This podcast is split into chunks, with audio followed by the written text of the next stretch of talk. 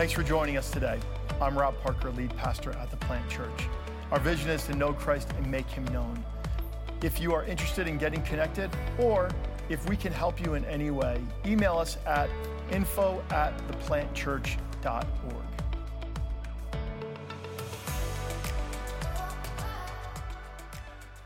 Plant family, I want to thank you for joining us again for our online campus. And I just want to thank all of you who have really leaned in to our new campus online during this whole COVID pandemic. And I do want to say this it, it is very important for you to know that no matter where you are that we want to be present for you if you ever need any form of pastoral care or a pastoral phone call please reach out to us and we would love to be able to contact you and just check in on you see how you're doing uh, we believe that we are here for you in this season of time. And so, because of all that's been going on, we want to thank you for joining us and we want to be present for you. We are going to continue today in our series called Come and See Jesus. Because our desire is to get a fresh perspective of Christ in a world gone wrong. And for us is because we've been living in our homes and, and we've had to shelter in place and because we've been quarantined and, and because we haven't been able to live the normal life we have in the past, I really believe that we needed to come and see Jesus with a fresh perspective. Because right now we are looking at the, le- the lens of the world through our own perspective, which can get very clouded. You know, watching the news can distort us. Watching too much Netflix can distort us. Talking to, to the people that only believe the way that we do can distort us. And that's why today I want to focus on a certain passage.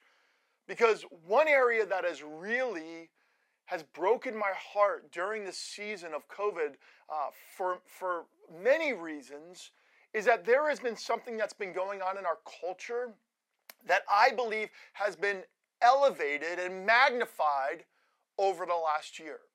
Let me read the definition of the tension that I have seen happen in our culture today. It's called the cancel culture. The cancel culture refers to the popular practice of withdrawing support for, meaning canceling, public figures and companies after they have done or said something considered objectionable or offensive to an individual. Cancel culture is generally discussed as being performed on social media in the form of group shaming.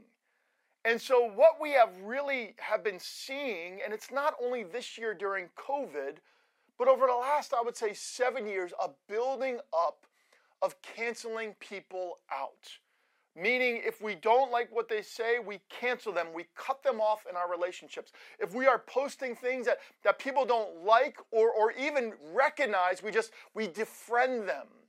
And what we have done is we have taught our children to not only live in a, in a culture that we cancel others out, but our children are manifesting that they are canceling out people in their group settings whether it be in their schools, whether it be in their networks, whether it be in their little pods, that they are canceling people out. And we are seeing young people that are shaming one another and being shamed.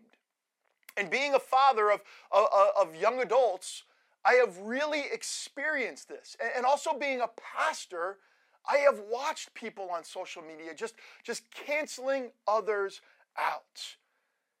And what we are learning in our American Western culture is that we have lost compassion and empathy for those individuals who are different than us, for those who don't agree with us, for those who don't like what we are saying or how we believe. And as we're trying to get a fresh perspective of Christ, I think we need to come and see that there is a teaching in Jesus' Beatitudes that, that talks about we are not called to cancel people. We are called to be the presence of Christ in the midst of a world gone wrong. So I want to pray and I want to ask that we would have hearts that are open and sensitive to the teachings of Jesus to transform us into his likeness and how he responds to others who have offended him, who have hurt him, so that we could reflect the love of God to the world around us. Let's pray.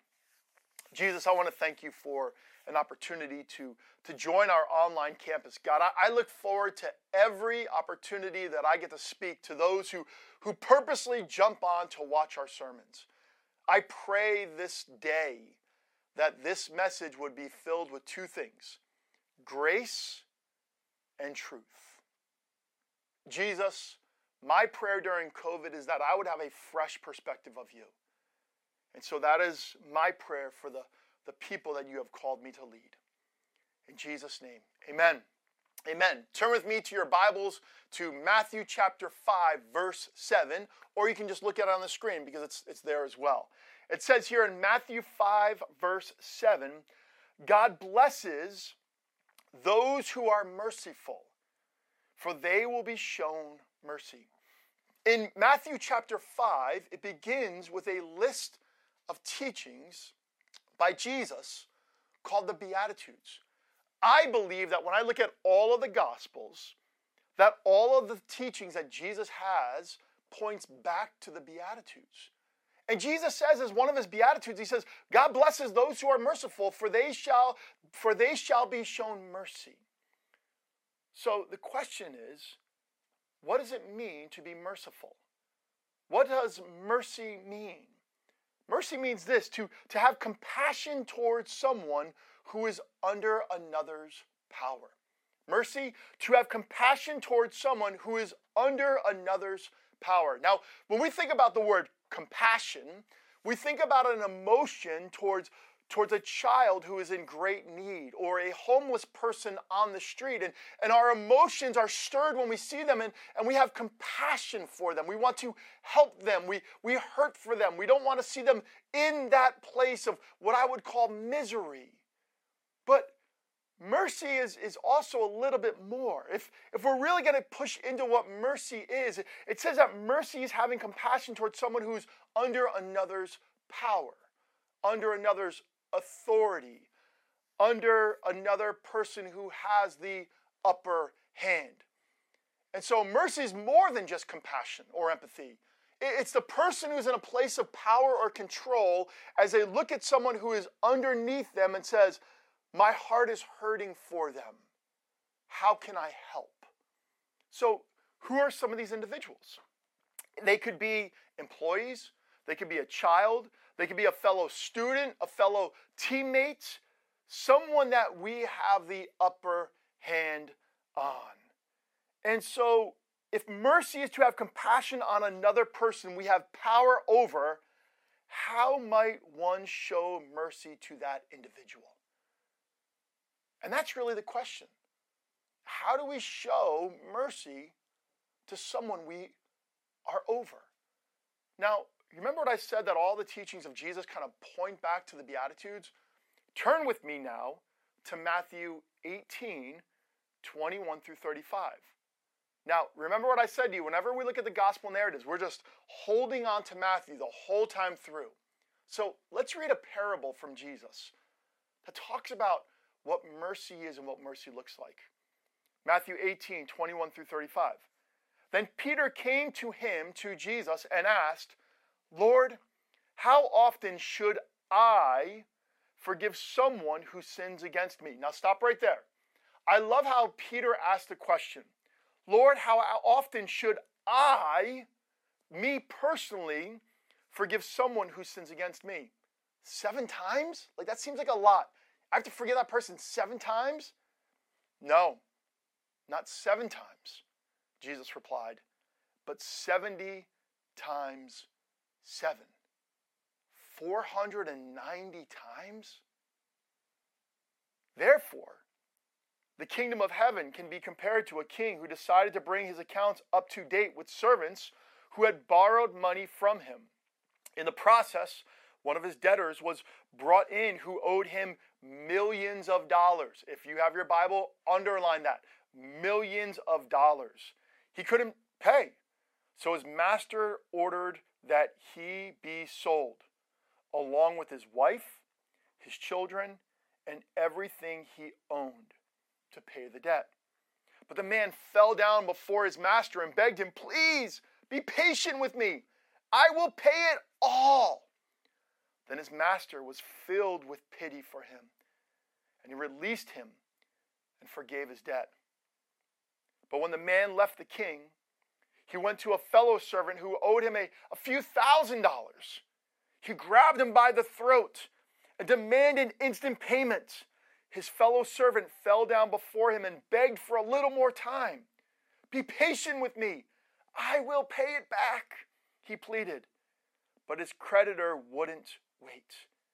He had the man arrested and put him in prison until the debt could be paid in full.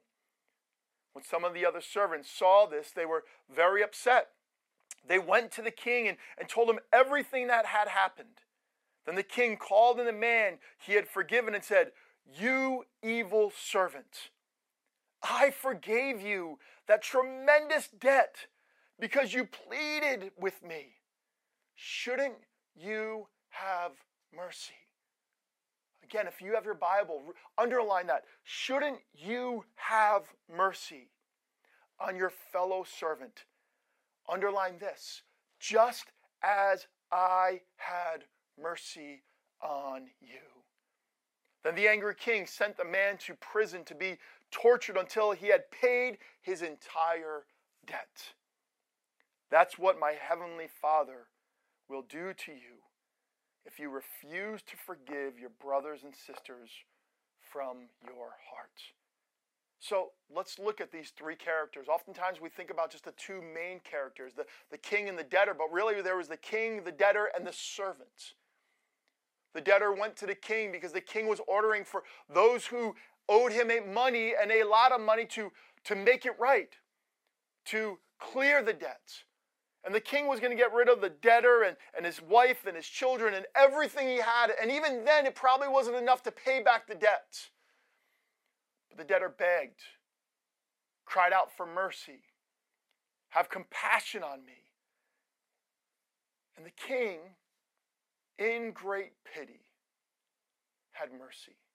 Remember, the king was over the debtor and, and he forgave him. He saw he had compassion, he had empathy in the place of debt that this debtor was in. And he forgave him. But then you had the debtor. And think about this what would you have done right away? If you knew that, that this king was so gracious with you, how do you think it would have changed the course of your perspective? You would think that he would go and forgive everybody else's debt, make right with everyone, just as the king did with the debtor. But no, the debtor found, the debtor set out to ident- identify his servant that owed him a fraction of what he owed the king. And he beat him. And he demanded payment. Now, I find it very interesting when I was really, and again, I've preached on this many times, but as I've read through this several times, a couple things that really I saw. One, I love how Peter said, Lord, how many times should I forgive someone? And then Jesus gives this example of the king forget, forgiving the debtor's great debt, but then the debtor not forgiving the person who had a fraction of the debt. And I believe this I believe Jesus was speaking to the human heart. That we long for people to have compassion, empathy, mercy with us, forgiving us of all types of wrongdoings that we do, but, but when it comes to other people, our human heart acts more like the debtor than the gracious king. And so Jesus, when he when he was, was when he was asked by Peter about this question about forgiveness, he uses the word mercy. Mercy. Having compassion for someone that you have the upper hand over, someone that you have control over.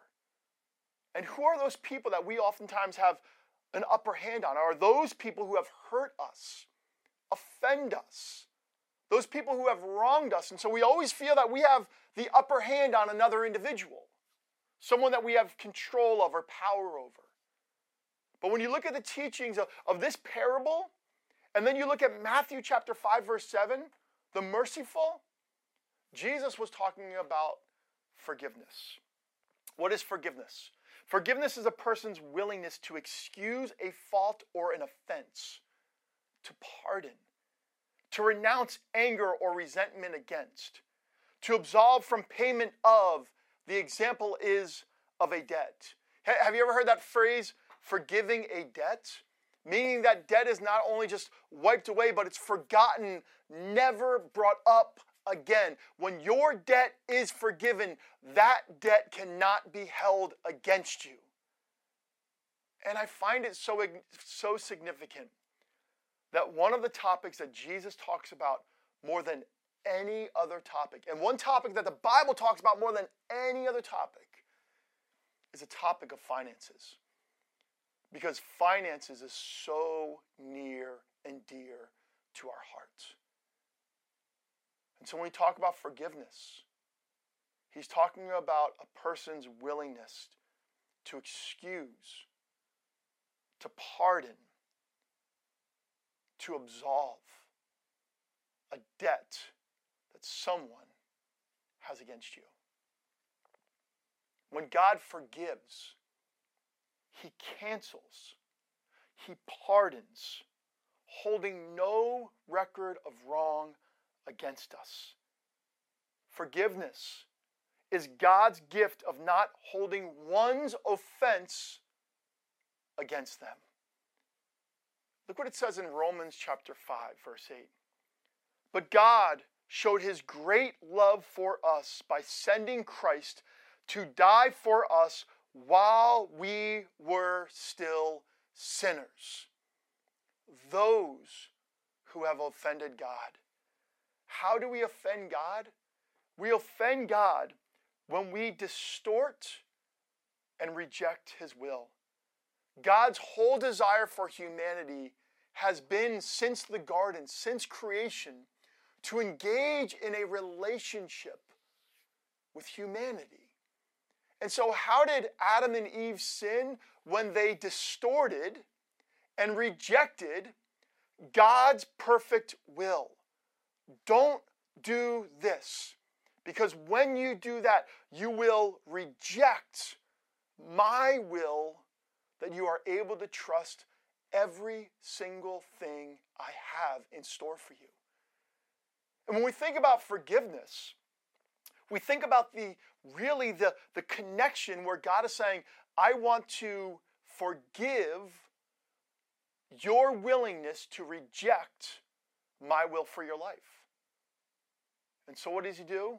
While we were yet sinners, Christ died for us that he would absolve our sin as a payment for the Father.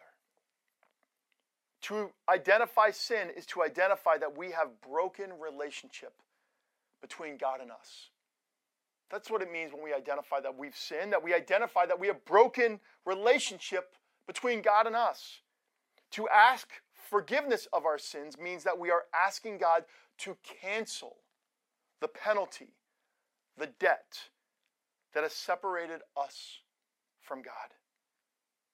Now, this is where the correlation comes in the king and the debtor, God and humanity. The correlation between God and us and then what we're about to see is us and others. When we cheat, when we manipulate, when we offend, when we lie, when we take advantage of another person, we sin against that person. Sin is when we violate relationship, not only with God, but one another.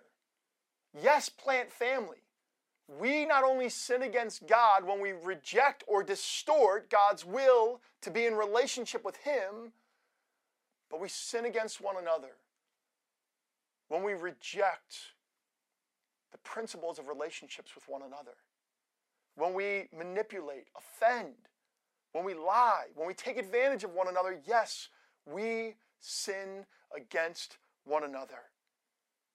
And just like sin separates our relationship between God and us. Sin separates you and I when we sin against one another. And I really believe this is the idea of this whole concept where we have created a, a, a, culture that we cancel one another out. When we offend, when we lie, when we take advantage of, we, in our brokenness, we have created a cancel culture that we do not forgive one another for the wrongs or the misleadings that we do. And this is what's interesting. Let, us go back to Matthew chapter 5. Right after Jesus taught the Beatitudes, he taught on prayer. And after he taught on prayer, th- this is how he, he ended his, his teaching on prayer. And this is really where the rubber meets the road, plant family. If we really understand the gospel, we truly understand forgiveness. Look what Matthew 5 12 says. These are the, the red letters of Jesus, these are the words of Jesus. And forgive us our sins, Father. And forgive us our sins as we have forgiven those who sin against us. When you look at the cross, that you have a, a vertical and a horizontal line. Our relationship with God and our relationship with others. And Jesus says, when you truly understand forgiveness, when you truly understand mercy, right? Mercy and forgiveness go hand in hand. Compassion, empathy, pity. We, we see that in, in, the, in, that parable in Matthew 18. They go hand in hand. When we fully understand the mercy that God has on our lives, the, the compassion that God has on our lives, the empathy, the pity that God has on us, it changes the direction of our lives. And I know that when Jesus was telling Peter this, he says, humanity's natural instinct is even when you have been blessed with the grace of God, you are going to struggle with mirroring God's grace to others. And so you start putting all the teachings together. Remember, I said how the Beatitudes are kind of like the, the, the groundwork, the foundation of all of Jesus' teachings, right? In his prayer, forgive us our sins as, as we forgive those who sin against us. And then he gives the whole idea of, uh, of the debtor, that parable in Matthew 18. We're, we're seeing that, that how God forgives us we are called to forgive others. This is what it says in Ephesians 4:32. Instead, be kind to each other, tender-hearted, forgiving one another, just as God through Christ has forgiven you. Ephesians 4:32. Instead, be kind to each other. So when do we be kind? When those who have hurt you, offended you, sinned against you, wronged you, lied to you. Be tenderhearted, forgiving one another, just as God, through Christ Jesus, has forgiven you.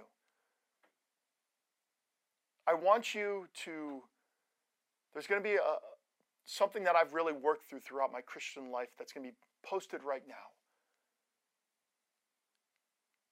After I say it, I want you to pause and I want you to write this down. To understand the gospel, is not simply how we understand forgiveness granted from God to us, but understanding the gospel is how we grant forgiveness to those who have sinned against us. If you really understand the gospel, if you really have, have received and experienced the gospel, the good news, the forgiveness of Jesus, we will mirror that to others. True confession, this was the hardest part of my journey of faith. Because when I was little, I was offended. And I had some real rights to hold unforgiveness against another individual. And for years, I had a person who offended me my whole childhood. And it even pushed into my teenagers' years. And I was one of those individuals who came to Christ and had this crazy transformation, but yet I could not get over the offense of the other. And there came a point when I really read the gospel. And I read Matthew 18 and I read Matthew 5, and then I read the prayer of Jesus. I'm like, do I really understand the gospel? Because I can't forgive that individual who had offended me, who had harmed me who had lied to me, who had manipulated me. And it wasn't until I fully experienced the grace of God and the abundance of forgiveness that I was able to let go of the offense that another person had done towards me. And I forgave that person. And I let it go. And I'll tell you this this culture was lying to me. Cancel that individual out, write them off. They deserve any penalty that they have done towards you. And our culture, and being a Generation Xer, being a Gen Xer, we were brought up in this society that we have taken on the cancel culture and we have poured it onto our children, that we pick and choose the grace, the mercy, the compassion, the empathy that we have on others. And right now, Generation X, we are the culprit of the cancel culture. We are pouring it onto our children. And yet, when I read the Gospels, we are never allowed to cancel others out because God has not canceled you. God has not canceled you. Romans 8. So now there's no condemnation, no guilt for those who belong to Christ Jesus. We believe that God has granted us forgiveness and holds no wrongdoing, no sin, no debt against us. Let me ask you is there something in your life that you need to get right with God? Is there something in your life you need to make right with God? Is there something that, that you have rejected or you have distorted the will of God that you're saying today, Rob, I feel like God has canceled me out. God has never canceled you. God will never cancel you. God could never cancel you. Today, because of Jesus, there is no condemnation for your debt. Because Jesus brings that debt to the Father, and the Father forgives you because of the work that Jesus has done. 1 John 1 9. But if we confess our sins to Him, He is faithful and just to forgive us our sins and to cleanse us from all wickedness. I had to come to a point where I had to look at my depth of sin and see that if Jesus forgave me of all of my garbage, I need to be able to forgive those who sin against me. I had to forgive that individual who offended me, who sinned against me. Because my understanding of forgiveness is how I forgive those who have offended me. And when we look at the gospel, just as, as Christ has forgiven us, we need to forgive those who, who sinned against us. Plant family, who, who is that individual who has wronged you, who has offended you, who has slandered you? It says in Colossians 3:13, and we, and we see this throughout the epistles. This is what the disciples, the apostles, learned from their master. Make allowance for each other's faults and forgive one another who offend you. Remember, the Lord forgave you, so you must forgive others. Plant family. Who is that person who has offended you? Who is that person who's offended you? Let me ask you a little deeper question. Who is that person you have offended? It's not only about us. It's only not it's not only about me. It's we don't live in this me culture even though our culture tells us that we live in a me culture. Two things. Who is the person who has offended you and who is the person you have offended? And who is that person that you have canceled? Who is that person that you have canceled? Yes, I have canceled others out. And God said to me, Rob, you don't cancel others out because I never canceled you out. You forgive as I have forgiven. You pardon the wrongs done against you as I pardon the wrongs done against you. You grace people as I have graced you. Now, does that mean this I engage in unhealthy patterns and relationships again? No, with I don't do that with those individuals. But what I do do is I pardon them, I forgive them, I grace them. And if God calls us to reunite, I do reunite, reunite with those individuals. But we've created this whole idea of a, of a canceling culture. The church, the church is guilty of this. We cancel other people out that are different than us, that act different, believe different, look different, behave different. We cancel them out. Listen to this. The only thing that we should cancel is allowing this culture to determine how we treat one another. The only thing that we should cut off as a church is that we should cancel the culture that determines how we treat one another. We need to be the community that literally expresses, emulates, embodies, manifests the love of Christ as we study the truth of Christ so that we can live in the compassion of Christ towards one another. To understand the gospel it is not simply how we understand forgiveness granted from God to us, but understanding how we grant forgiveness to those who have sinned against us. We have all been sinned against. We have all been sinned against. And we have all sinned against one another. Revival is my heart cry and it begins with a revival in my soul. And the only way that revival has come to my soul and can come to our church and can come to our nation and come to our world is when we cancel the culture we live in that is telling us to cancel one another out.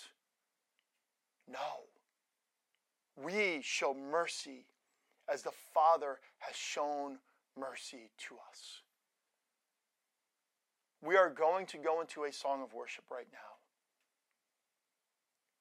And there are three questions I want you to ask Who is that person who has offended you? That's question number one. Question number two Who is that person you have offended? Come on, plant family. You want revival? You go ask for forgiveness. Who's the person who's offended you? Who's the person you have offended? And then, third, who is that person you have canceled? I am asking, Holy Spirit, right now during this song of worship, that we would be like Peter, truly dealing with the topic of issue the issue of forgiveness. Jesus doesn't say, forgive seven times. Jesus, what you say is you say, Come, represent the Father. So, Holy Spirit, bring to mind those who have offended, those we have, we have offended, and that one individual who we've canceled out.